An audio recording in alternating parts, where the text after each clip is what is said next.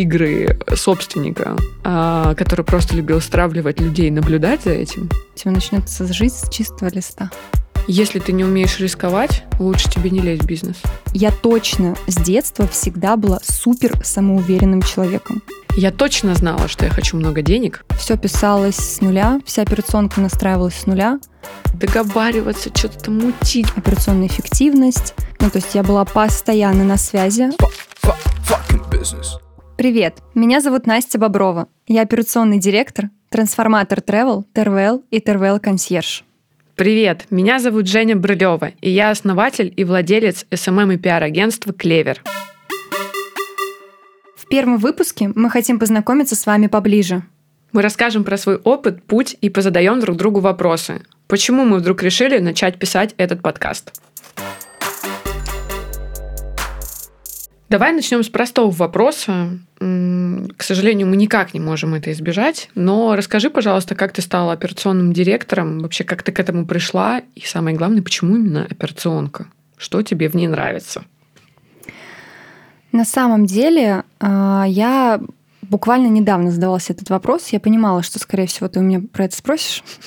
И я задумалась, когда же я поняла, что я хочу быть вообще руководителем и руководить людьми, и вообще выстраивать все процессы. И я поняла, что в целом у меня это из детства.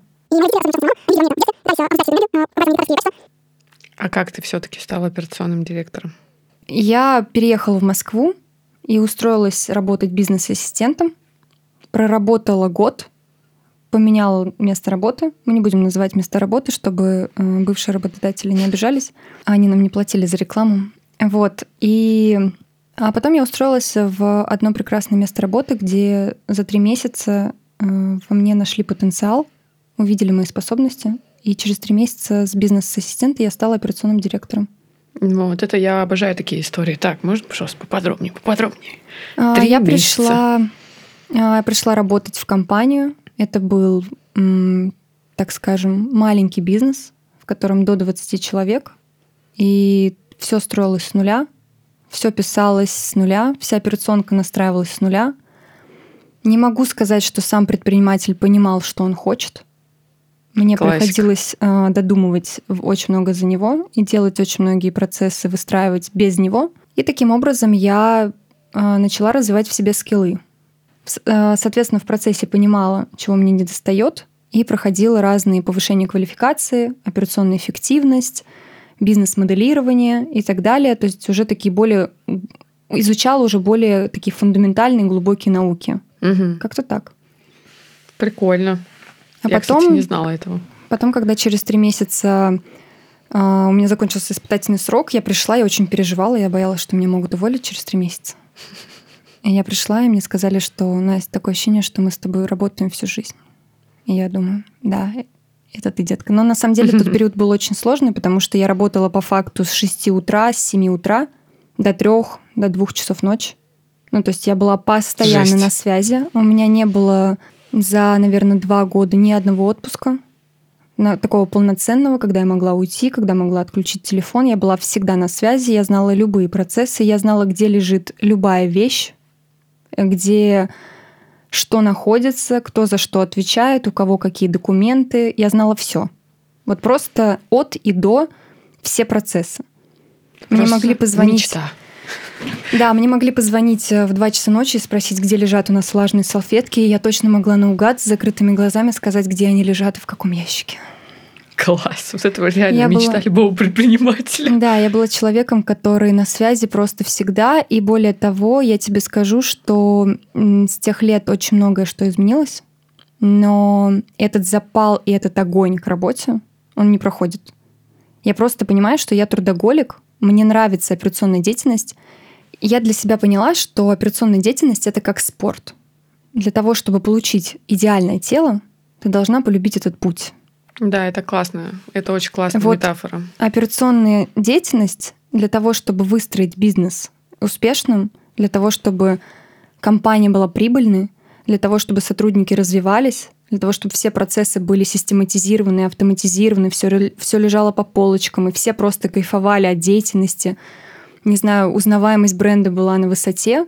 Ты должен полюбить этот путь. Ты должен полюбить приходить на работу каждый день, писать вечером смс отвечать на рабочие вопросы, полюбить Zoom. Ну, в общем, все вот это вот нужно полюбить. Без этого, к сожалению, нельзя выстроить что-то крутое. Ну, короче, мы уже поняли, видимо, что это не про то, что ты сидишь на бале и а, два Я себя, раза кстати, в день никогда выходишь, не видела такой. выходишь в Zoom на 30 минут. Нет, я себя такой никогда не видела. Я себе миллион раз задавала такие вопросы. Я смотрю на людей, которые выходят из операционки, они кайфуют. Угу. А я думаю, и что я без этого? Я так люблю этот весь процесс, этот весь движ, когда ты с командой, вы что-то генерите, мутите, у тебя новые идеи, вы постоянно что-то улучшаете. Вот этот улучшайзинг у тебя, он просто 24 на 7. Ты генерируешь идеи просто исходя из своей насмотренности, исходя из того, что ты увидела, прочитала. Ты можешь, я могу посмотреть просто элементарно какой-нибудь выпуск на Ютубе, узнать какую-то интересную мысль и понять, что нам этого не хватает и прийти на следующее утро в команду и сказать, вот у меня есть такая-то, такая-то идея, что думаете? Угу. А через там два часа или там через два дня у нас это уже есть.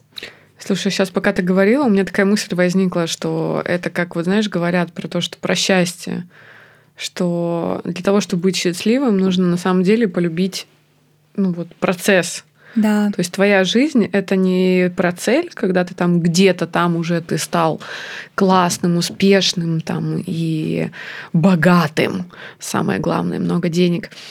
А это ежедневно ты просыпаешься, и ты чувствуешь себя счастливым. Вот, наверное, бизнес, я почему-то сразу вспомнила эту мысль, эту такую тоже метафору, про то, что действительно, если ты не любишь каждый день строить и создавать свое дело, и действительно улучшать. Ну, то есть, потому что бренд ты же когда строишь, это же не за пять лет, мне кажется, даже происходит. Это просто годами, десятилетиями.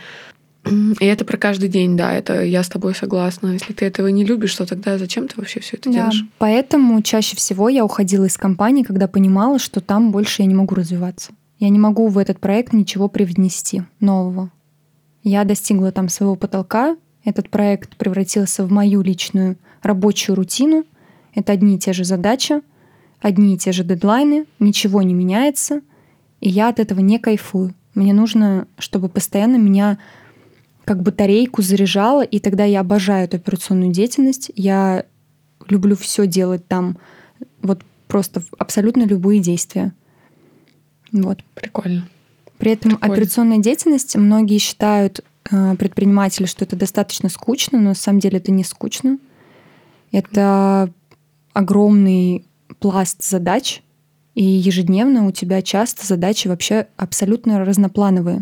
То есть сегодня ты можешь решать вопросы с налоговой, а завтра ты будешь систематизировать процесс в Битриксе, а послезавтра ты будешь внедрять 1С. А через там, 3-4 дня ты начнешь э, работать с командой и усиливать ваш HR-бренд. Это каждый день абсолютно разные задачи. У тебя нет такого, что у тебя есть рутина, и ты каждый день приходишь, и у тебя одни и те же задачи. Да, у меня есть свой график, я его составляю на неделю вперед, я его планирую, но все равно он часто очень меняется, часто передвигаются какие-то встречи, какие-то возникают новые горящие задачки и так далее. Короче, ребят, если вы хотите построить бизнес, то полюбите операционку. Да, это точно. Жень, так. свое дело говоришь. Угу. А, почти каждый рассматривал такую возможность на определенном этапе жизни. Но далеко не все не решали заняться этим всерьез. По большей части это происходит из-за страхов. У каждого они свои. По твоему опыту, в чем опасность? Опасность создания своего дела? Да. Ну, на самом деле, мне кажется, здесь э, я очень коротко отвечу. У меня очень простой ответ. Если ты не умеешь рисковать, и если ты до конца не осознаешь, что это может быть провал, и после этого провала ты не встанешь и не, пойдет, да, не пойдешь дальше пробовать, лучше тебе не лезть в бизнес. Ну, потому что для меня бизнес это всегда про способность рисковать. Про, это про... Это, знаете, когда весь мир говорит тебе, Типа, что там придумал? Что за идея вообще? А ты такой мечтатель. И ты веришь в то, что ты делаешь. И люди на тебя смотрят как немножко на такого полусумасшедшего, типа, боже мой, что у меня там в голове? Ты говоришь, нет, я верю. И ты реально веришь в то, что ты делаешь. Но при этом ты все-таки осознаешь, что если это не получится, тебя это не размажет и не разобьет. И даже если это будет какая-то неудача, и ты, возможно, потеряешь большие деньги, а может быть, не очень большие, ну, у всех понятия разные, ты все равно встанешь и не, про... не перестанешь пробовать. Вот это самое главное. Блин, круто. А когда ты поняла, что ты хочешь организовать свое дело? Ой, когда я устала работать на дядю, это очень банально было. В какой-то момент, мне было 25 лет, я поняла, что э, работая в одной из больших, на самом деле, компаний, я была там пиар-директором, в какой-то день я проснулась, я ехала, я тогда снимала квартиру в Кузьминках, прекрасный район, но никогда в жизни больше не хочу никого обидеть. Я не была в Кузьминках. Слава богу. Я ехала в метро в 7 утра. Нет, не в 7, в 9. Я ехала в... на ботанический сад, если я не ошибаюсь. Мало того, что я встала к 10, для меня это действительно сложно. Ну, опять же, без обид. Я не жаворонок вообще ни разу. Я ехала в этом метро, утром холодно было. Был декабрь, январь и февраль, все вместе, у меня в, одну, в один месяц вообще слилось все. Я приехала на работу, от метро я еще ехала на долбанной просто маршрутке. Я приезжаю в эту компанию, и я опаздываю на пять минут. И мне говорят, пиши объяснительную. Я раз написала объяснительную, два. В общем, через месяц я писала объяснительные на месяц вперед. Потому что я понимала, что, мне кажется, никогда в жизни не приеду вовремя. И вот этот вот бред для меня, который происходил в этой компании, и, ну, еще там всякие игры собственника, а, который просто любил стравливать людей, наблюдать за этим, а не работать, блин, не разбивать свою компанию. Он просто развлекался. Я в какой-то момент поняла, что я больше не могу. Ну, то есть я больше не могу не развиваться и а, все время тратить энергию на объяснительные, на дорогу, на каких-то непонятных людей, которые просто сидят и на самом деле ничего не делают, а просто получают зарплату. И вот это было последней каплей. И после этого я поняла, что я точно больше не хочу работать на кого-то. Я хочу построить свою компанию, в которой мне будет комфортно и за которую я буду отвечать. Ты на самом деле раска- рассказала мой страшный сон. Я представляю себе вот такую компанию и думаю, боже мой. Еще знаешь, когда меня э, приглашают туда работать и говорят, Настя, тут нужно все наладить. Я просто понимаю, что... Не дай бог. Help. Мне очень хочется у тебя спросить, во сколько лет ты заработала свои первые деньги? И что это было? А, я пошла работать в 14 лет. Меня заставили мои родители. Смешно. Да, это, это на самом деле моя детская травма. Я до сих пор это предъявляю. Потому что в 14 лет я получила паспорт, и мне отец э, сказал, все, теперь каждое лето ты работаешь. И на самом деле сейчас, уже по прошествии многих лет, я ему безумно благодарна за то, что они меня утром будили и заставляли идти на работу. Меня мама пристроила к себе в компанию. Я работала когда-то в бухгалтерском отделе, когда-то в производстве, потом полола траву. Ну, то есть вот такие какие-то занятия там на пол дня, типа с 8 до 2. Но я со слезами утром просыпалась летом, меня стаскивали с кровати — меня просто чуть ли не надевали и не обували, и все вот это вместе взятым, затаскивали в машину и везли на работу. А мне 14 лет, у меня вся моя э, дворовая шпана, они вышли и бегут за мороженым, а я еду на работу в бухгалтерию, и мне 14. Но родители считали, что это правильно, это нужно. И, как говорил мой отец, она сможет почувствовать вкус денег. Короче, папа был точно про бабки. Да, э, да, папа точно про бабки. Ну, в общем, э, я таким образом в 14 лет заработала там первые, по-моему, 8 тысяч рублей. И я их Что, потратила. нормальные деньги. Я, по-моему, их сразу же в этот же день потратила. Ну, Понятно. Я купила себе точно что-то из вещей. То ли джинсы, то ли джинсовку, что-то такое. Я вот помню, мы поехали с мамой в Глорию джинсы, и я там полностью оделась. О, это Глория Джинс. Да. Молодцы, ребята до сих пор работают. А, но если говорить вообще про другой опыт работы, то я много где работала. а, и в школе, когда училась, благодаря родителям. И в студенческие годы я работала. А в студенческие годы я работала няней полтора года. Да, я поняла, что я задала себе вопрос, чем я могу заняться в студенческие годы. И это был первый или второй курс. И я поняла, что я люблю очень сильно детей. И я Обалдеть. нашла, и я нашла девушку, которая ищет няню. Я пришла к ней и говорю, я не няня. Я просто люблю детей. Она говорит, здорово, ты мне подходишь. Мы до сих пор с ней дружим. Мы с ней буквально несколько месяцев назад виделись. Они переехали в Москву. У них уже не двое детей, а трое.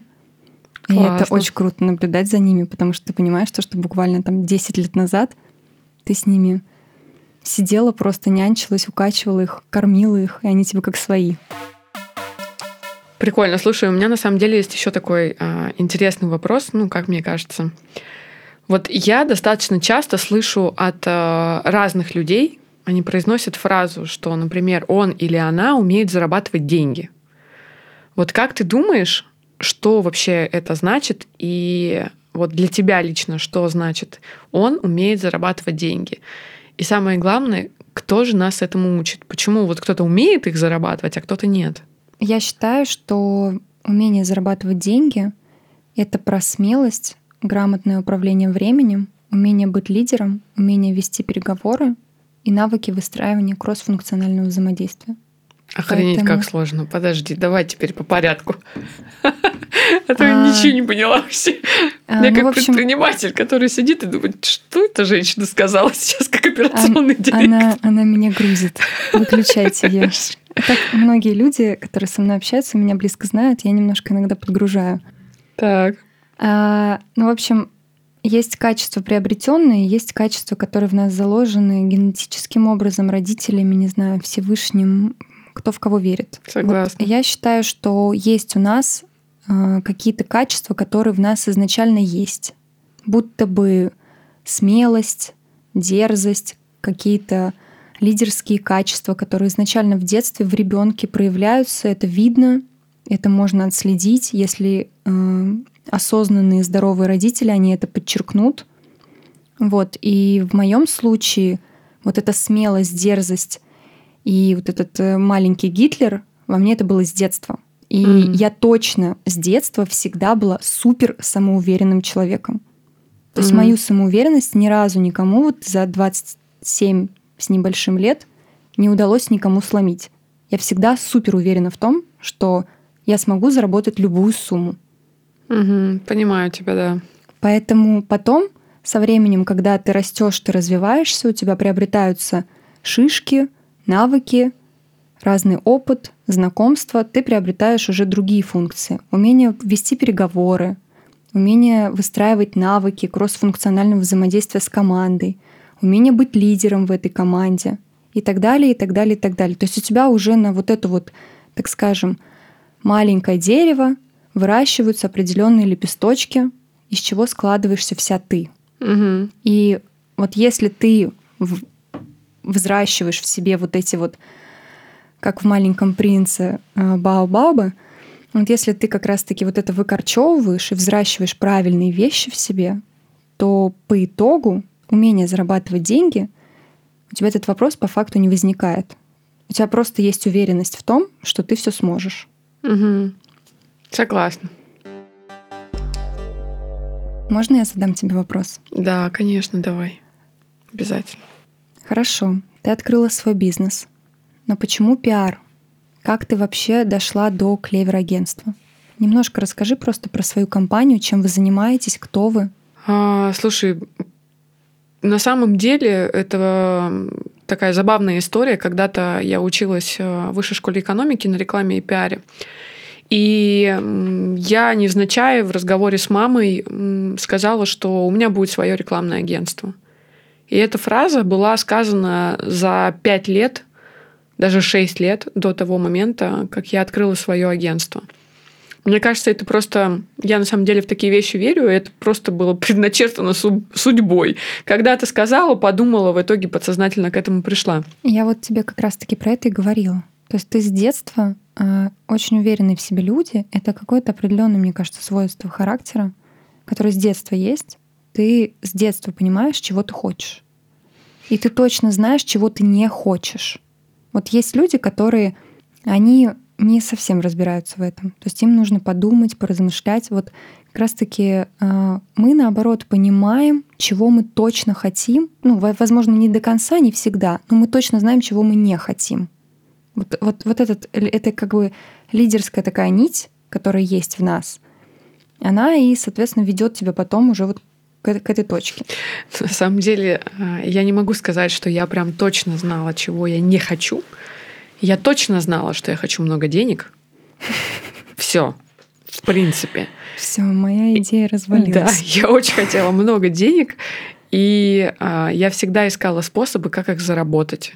Потому что я из маленького города, и а, Москва для, для меня была всегда мечтой. И когда я оказалась в Москве, я четко понимала, что здесь очень много денег и их точно нужно зарабатывать. А, у меня очень хорошо с детства получалось общаться с людьми. То есть я очень любила общаться, я всегда делала так, что люди делали то, что я хочу.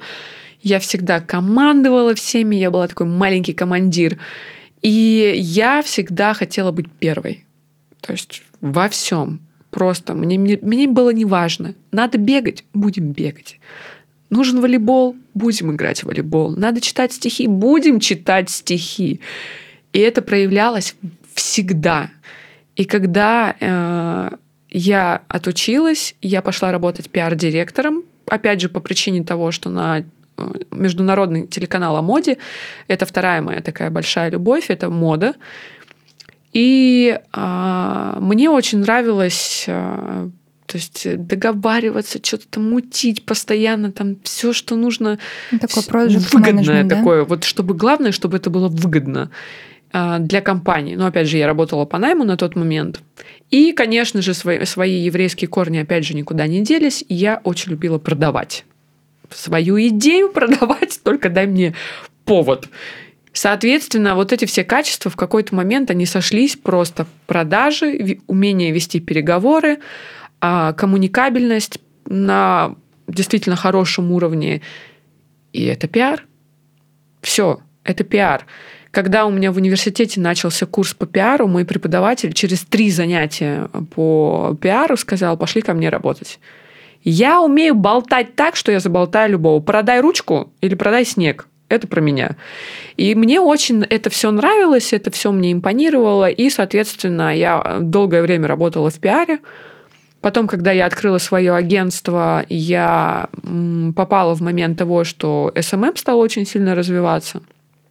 это было просто актуально. То есть и мы начали заниматься и углубляться в, именно в SMM. У нас был параллельно пиар. В общем, как-то так. Ты была одна? Когда я начинала заниматься агентством, а, я такой человек, что как ни странно, несмотря на мою решительность в каких-то вещах, что касается открытия э, чего-то нового, либо старт какого-то проекта, я иногда очень долго думаю. Я начинаю делать что? Я начинаю всем рассказывать про то, что я собираюсь это сделать для того, чтобы обратной дороги не было. То есть я рассказываю всем вокруг.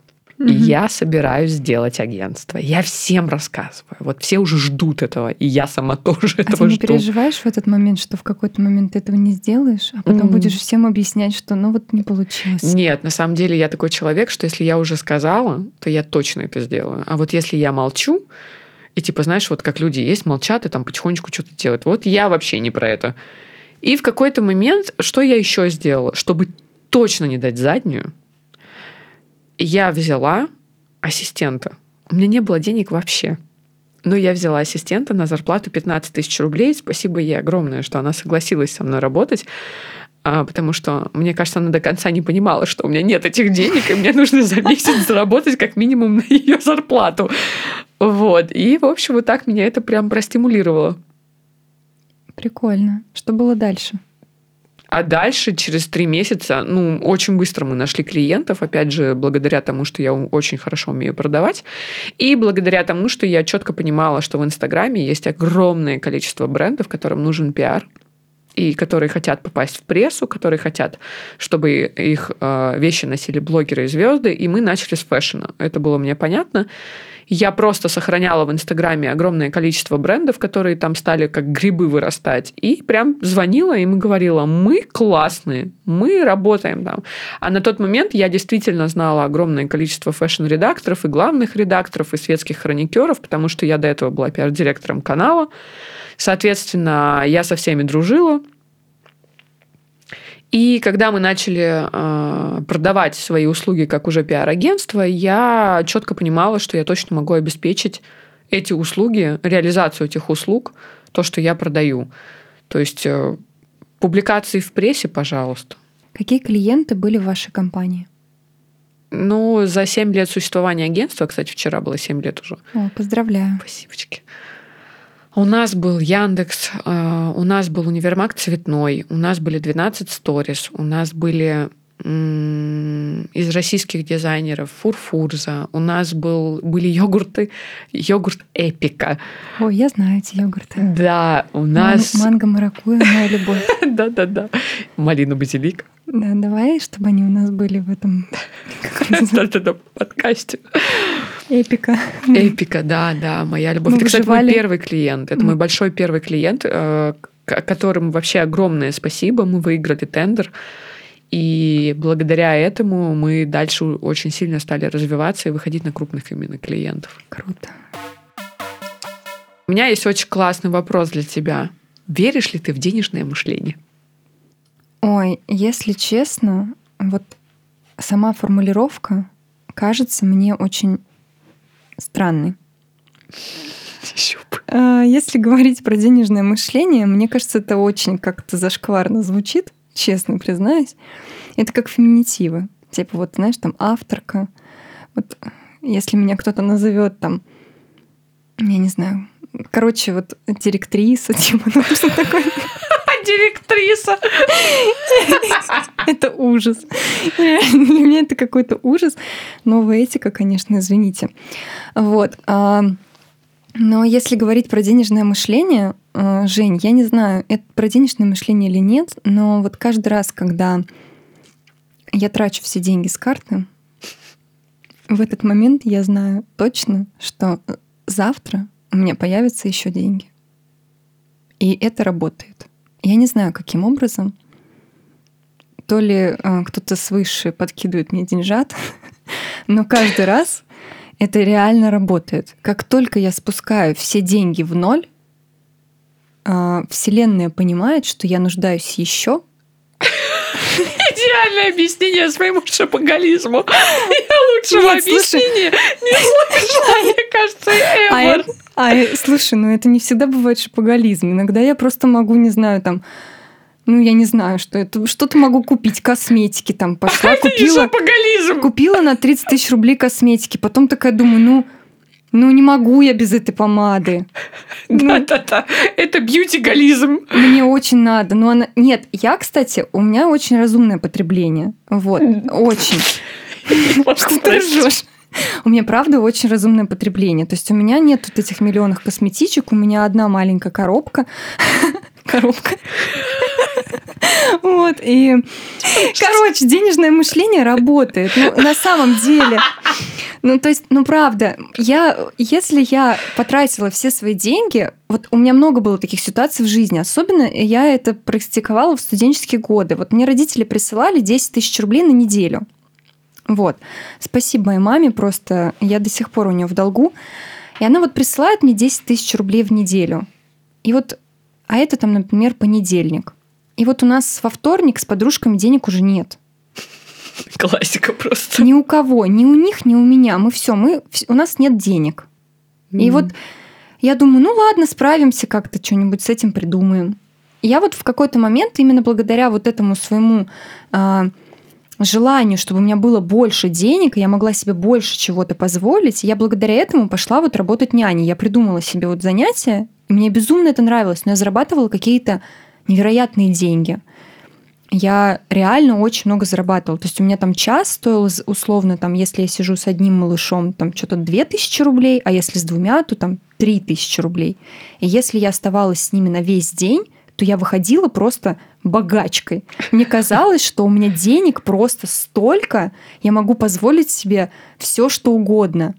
И мы очень жестко тусовали с девчонками, все просто сливали, и потом я выходила опять работать, и я как-то это восполняла. Потом я устроилась работать в налоговую, Нормально, детик налоговый, хороший переход. Нет, но это было у меня, была у меня практика. То есть меня, мне нужно было по университету, я там себя хорошо зарекомендовала, я продолжила там практиковаться. Вот, и мне там очень нравилось, на самом деле, там была невероятно крутая женщина, мой руководитель. Угу. Вот.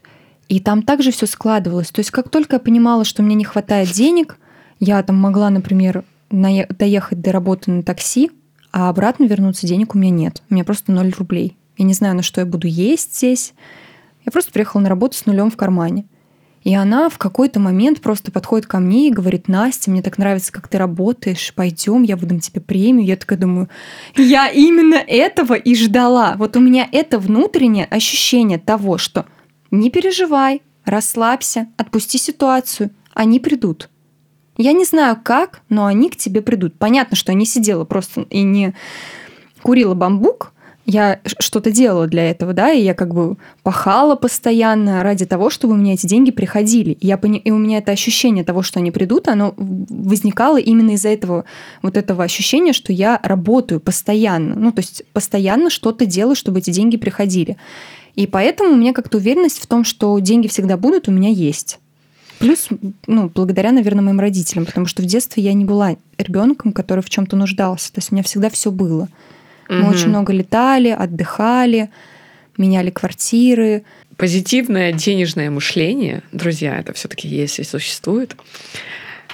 А у меня другой вопрос тогда. Я, наверное, неправильно даже не ответила про твое денежное мышление. Да нет, вообще наоборот, все как бы классно сказал. Я просто угораю над тобой внутренне. Не могу поржать микрофон, к сожалению. Нет, ну, ну просто правда. Ну а о чем денежное мышление? Ты вот ты себе задавал этот вопрос, что такое денежное мышление? Ну вот я думаю, что Мне кажется, мышление... это просто позитивный настрой. Да, это позитивный настрой. Типа денег нет, но вы держитесь, заебись. Это вся да, Россия да, так живет. Да, вот я так и жила, денег нет, но вы держитесь. Потом хоп, появились, здорово, классно, живем дальше.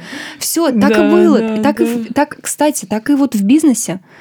Ты можешь понимать, я была, а, когда работала исполнительным директором на предыдущем месте работы, у нас было такое, что у нас приходит там, не знаю, реестр в оплату, а у нас денежных средств не хватает на расчетном счету. Ну, кассовый разрыв, по-русски говоря. И я такая думаю, ничего. Я такая думаю, ну ничего. Я иду к менеджерам, там что-то подшебуршали, здесь клиентам позвонили, денежки подсобрали, все, собрали на зарплаты, собрали на сотрудников, здесь подшебуршали, все, хоп-хоп, все сделали. И вышли в плюс. То есть здесь очень важно вот это как раз-таки не опускать руки, ты все, денег нет, все плохо, у меня ничего не получится, мы не сможем это найти, закрыть. Нужно немножко вот это откидывать. Вот этот эмоциональный фон, он всегда лишний. Вот эти вот эти бабские штуки, по факту, они очень лишние, они очень много энергии занимают.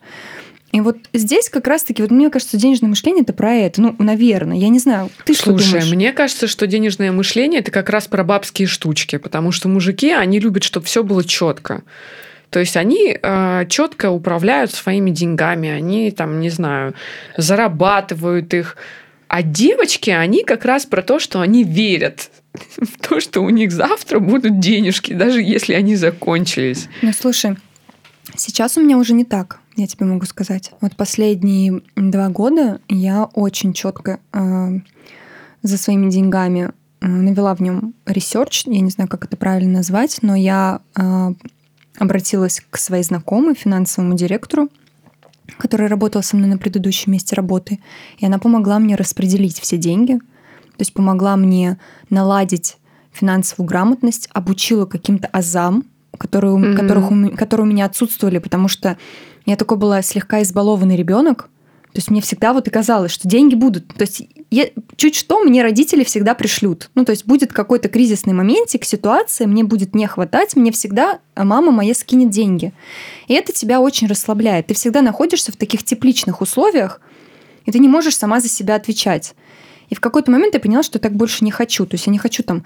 А, пора повзрослеть. Да, пора повзрослеть. И я обратилась к своей коллеге, говорю, можешь мне просто вот там в двух словах, в трех, в трех предложениях объяснить, как нужно выстраивать вообще финансовые потоки в своем, в своем кошельке? На что нужно откладывать, что нужно инвестировать, куда нужно вкладывать там в здоровье, когда вот в это. И она мне вот таким образом раскидала, очень удобная была модель, я до сих пор этим пользуюсь. У меня ежемесячно есть заметочка, там сентябрь, октябрь. Я сначала расписываю все самые важные платежи, которые нужно осуществить, потом расписываю, mm. какой приоритет я ставлю, например, здоровье, там зубы, потом косметология, еще что-то, или там откладываю на отпуск. Ну, то есть куда я сначала как бы откладываю денежные средства на что-то, а все угу. оставшиеся деньги, то есть там я уже беру и распределяю. Ну, это вообще такая отдельная история да. для отдельного подкаста, как управлять своими деньгами, потому что, мне кажется, у большинства, а, не хочу никого обидеть, но женщин-предпринимателей, я просто достаточно часто слышу такое, что «А сколько вы зарабатываете? Ну, сколько-то зарабатываю. А куда, что у вас там по... Это вот могу сказать за себя. То есть, э, когда мужчина приходит в, э, в, в, в мой бизнес и начинает смотреть на то, что там происходит, он вообще не понимает, как я зарабатываю деньги и как 7 лет существует агентство, и главное, успешно. Угу. Потому что он сколько раз пытал, пытался навести э, мой муж порядок в моем бизнесе, выстроить там систему, и каждый раз он думал, что я там зарабатываю. Ну, что-то там зарабатываю. Когда он начинал смотреть на мои финансовые показатели, он так удивлялся, он говорит, бля, нифига себе, сколько ты зарабатываешь. Он говорит, так, подожди, нужно срочно это умножить, нужно сделать x5. Я знаю, как это сделать. И он пытался всегда выстроить систему, которая тут же не работала. Ну, потому что, не знаю, это такая какая-то для меня лично бизнес это всегда про энергию. И, конечно, мы, я, например, лично про себя могу сказать, что я достаточно часто как раз оказывалась в ситуации, когда я старалась думать позитивно, что сегодня денег нет, но завтра они точно появятся. И вот ты правильно сказала, что предприниматель, мне кажется, это в том числе человек, который э, всегда верит и позитивно настроен. Но Естественно, не бывает э, дней, когда у тебя э, начинает подкрадываться и подниматься из вот этого желудочка вот этот страх леденящий, когда ты понимаешь, что у тебя кассовый разрыв, и не дай бог у тебя кредит, который тебе нужно еще платить, а, и люди, на которых у тебя ответственность. А сколько, кстати, у тебя людей в команде? Слушай, ну постоянных человек 20 где-то так. и плюс еще привлеченный да, аутсорс, и плюс да? еще аутсорс, э, в том числе под проекты, под отдельные на фрилансе ребята работают, угу. к которым я достаточно часто обращаюсь, там, под задачи, там, не знаю, например, сделать тендерную презентацию. Такого ну, я поняла, да, ну, такие аутсорсовские да. задачи. Но вот. Это большая команда, ну, как бы небольшая, да, если мы сравним с какими-то крупными бизнесами, но вообще в целом это большая команда. Ну, на самом деле, да, это ребята, с которыми мы уже много лет работаем, и, ну, появляются новые, кто-то уходит, кто-то приходит, э, не без этого, конечно, но... Тяжело расстаешься с людьми? С некоторыми, да.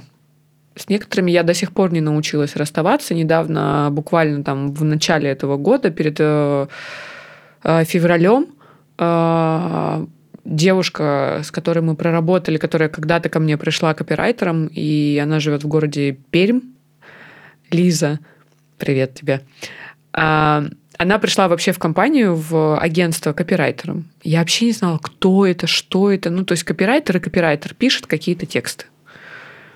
И а, она себя очень круто проявила, когда мы стали участвовать в тендерах. И мы делали тендер для Яндекса, и она накреативила там такие идеи, что я просто ну, чуть за копирайтер такой с Перми. Вот. Потом случился 2020 год, и мы с Лизой, э, я ее взяла как вообще уже, ну, то есть в помощь. Она была копирайтером, но я дополнительно ее взяла на тендеры, и мы с ней выиграли то есть она уже прям моя правая рука была такая. Мы с ней выиграли три тендера из четырех. Причем это было за два месяца. И она креативила и креативила, и просто это был очень классный тандем. И, конечно, за два года, пока мы с ней работали, уже прям как правая рука она была моя. А до этого еще она у нас работала копирайтером, когда она мне сказала, что она хочет пойти дальше. Мне кажется, я придумывала проекты всеми правдами и неправдами, чтобы ей было интересно, чтобы она все-таки осталась. Вот. И, ну, она все равно пошла дальше. Я за нее действительно очень рада. Она сейчас э, работает в редактором в журнале, который пишет про путешествия Ого, по России. нужно с ней пообщаться. Да, причем а, на кораблях, вот этих огромных лайнерах. Ой, И это... очень прикольно. Она все время выкладывает классные фотки в Инстаграме и историки из разных мест э, нашей необъятной страны. И это очень круто. Путешествие — это моя любовь. Ой, ребят, на самом деле мы хотим вам а, такой вот дружеской беседе рассказать про истории и про путь, который проходят предприниматели, бизнесмены, руководители, как они вообще достигают э, тех высот, на которых они сейчас находятся, насколько больно иногда им падать, как они встают, а, чем они живут, чем они интересуются. В общем, мы будем разговаривать а, на самом деле про небанальные вопросы о бизнесе и о предпринимательстве. К сожалению, сразу хочу вас расстроить, у нас не будет успешного успеха. Да, к сожалению. Инстаграмных фоточек. Да. Вот. И мы не будем рассказывать вам про Бали, но мы максимально хотим рассказать вам про то, как же построить свой бизнес. И самое главное, как это полюбить. Короче, мы просто будем разговаривать честно и рассказывать про свой путь, про свой опыт. Мы благодарим вас за то, что вы были сегодня с нами. Слушайте наши выпуски и поддерживайте нас в комментариях. Очень ждем обратную связь. Подкаст будет выходить один раз в две недели по средам. Всем пока-пока. Пока-пока. Fucking business.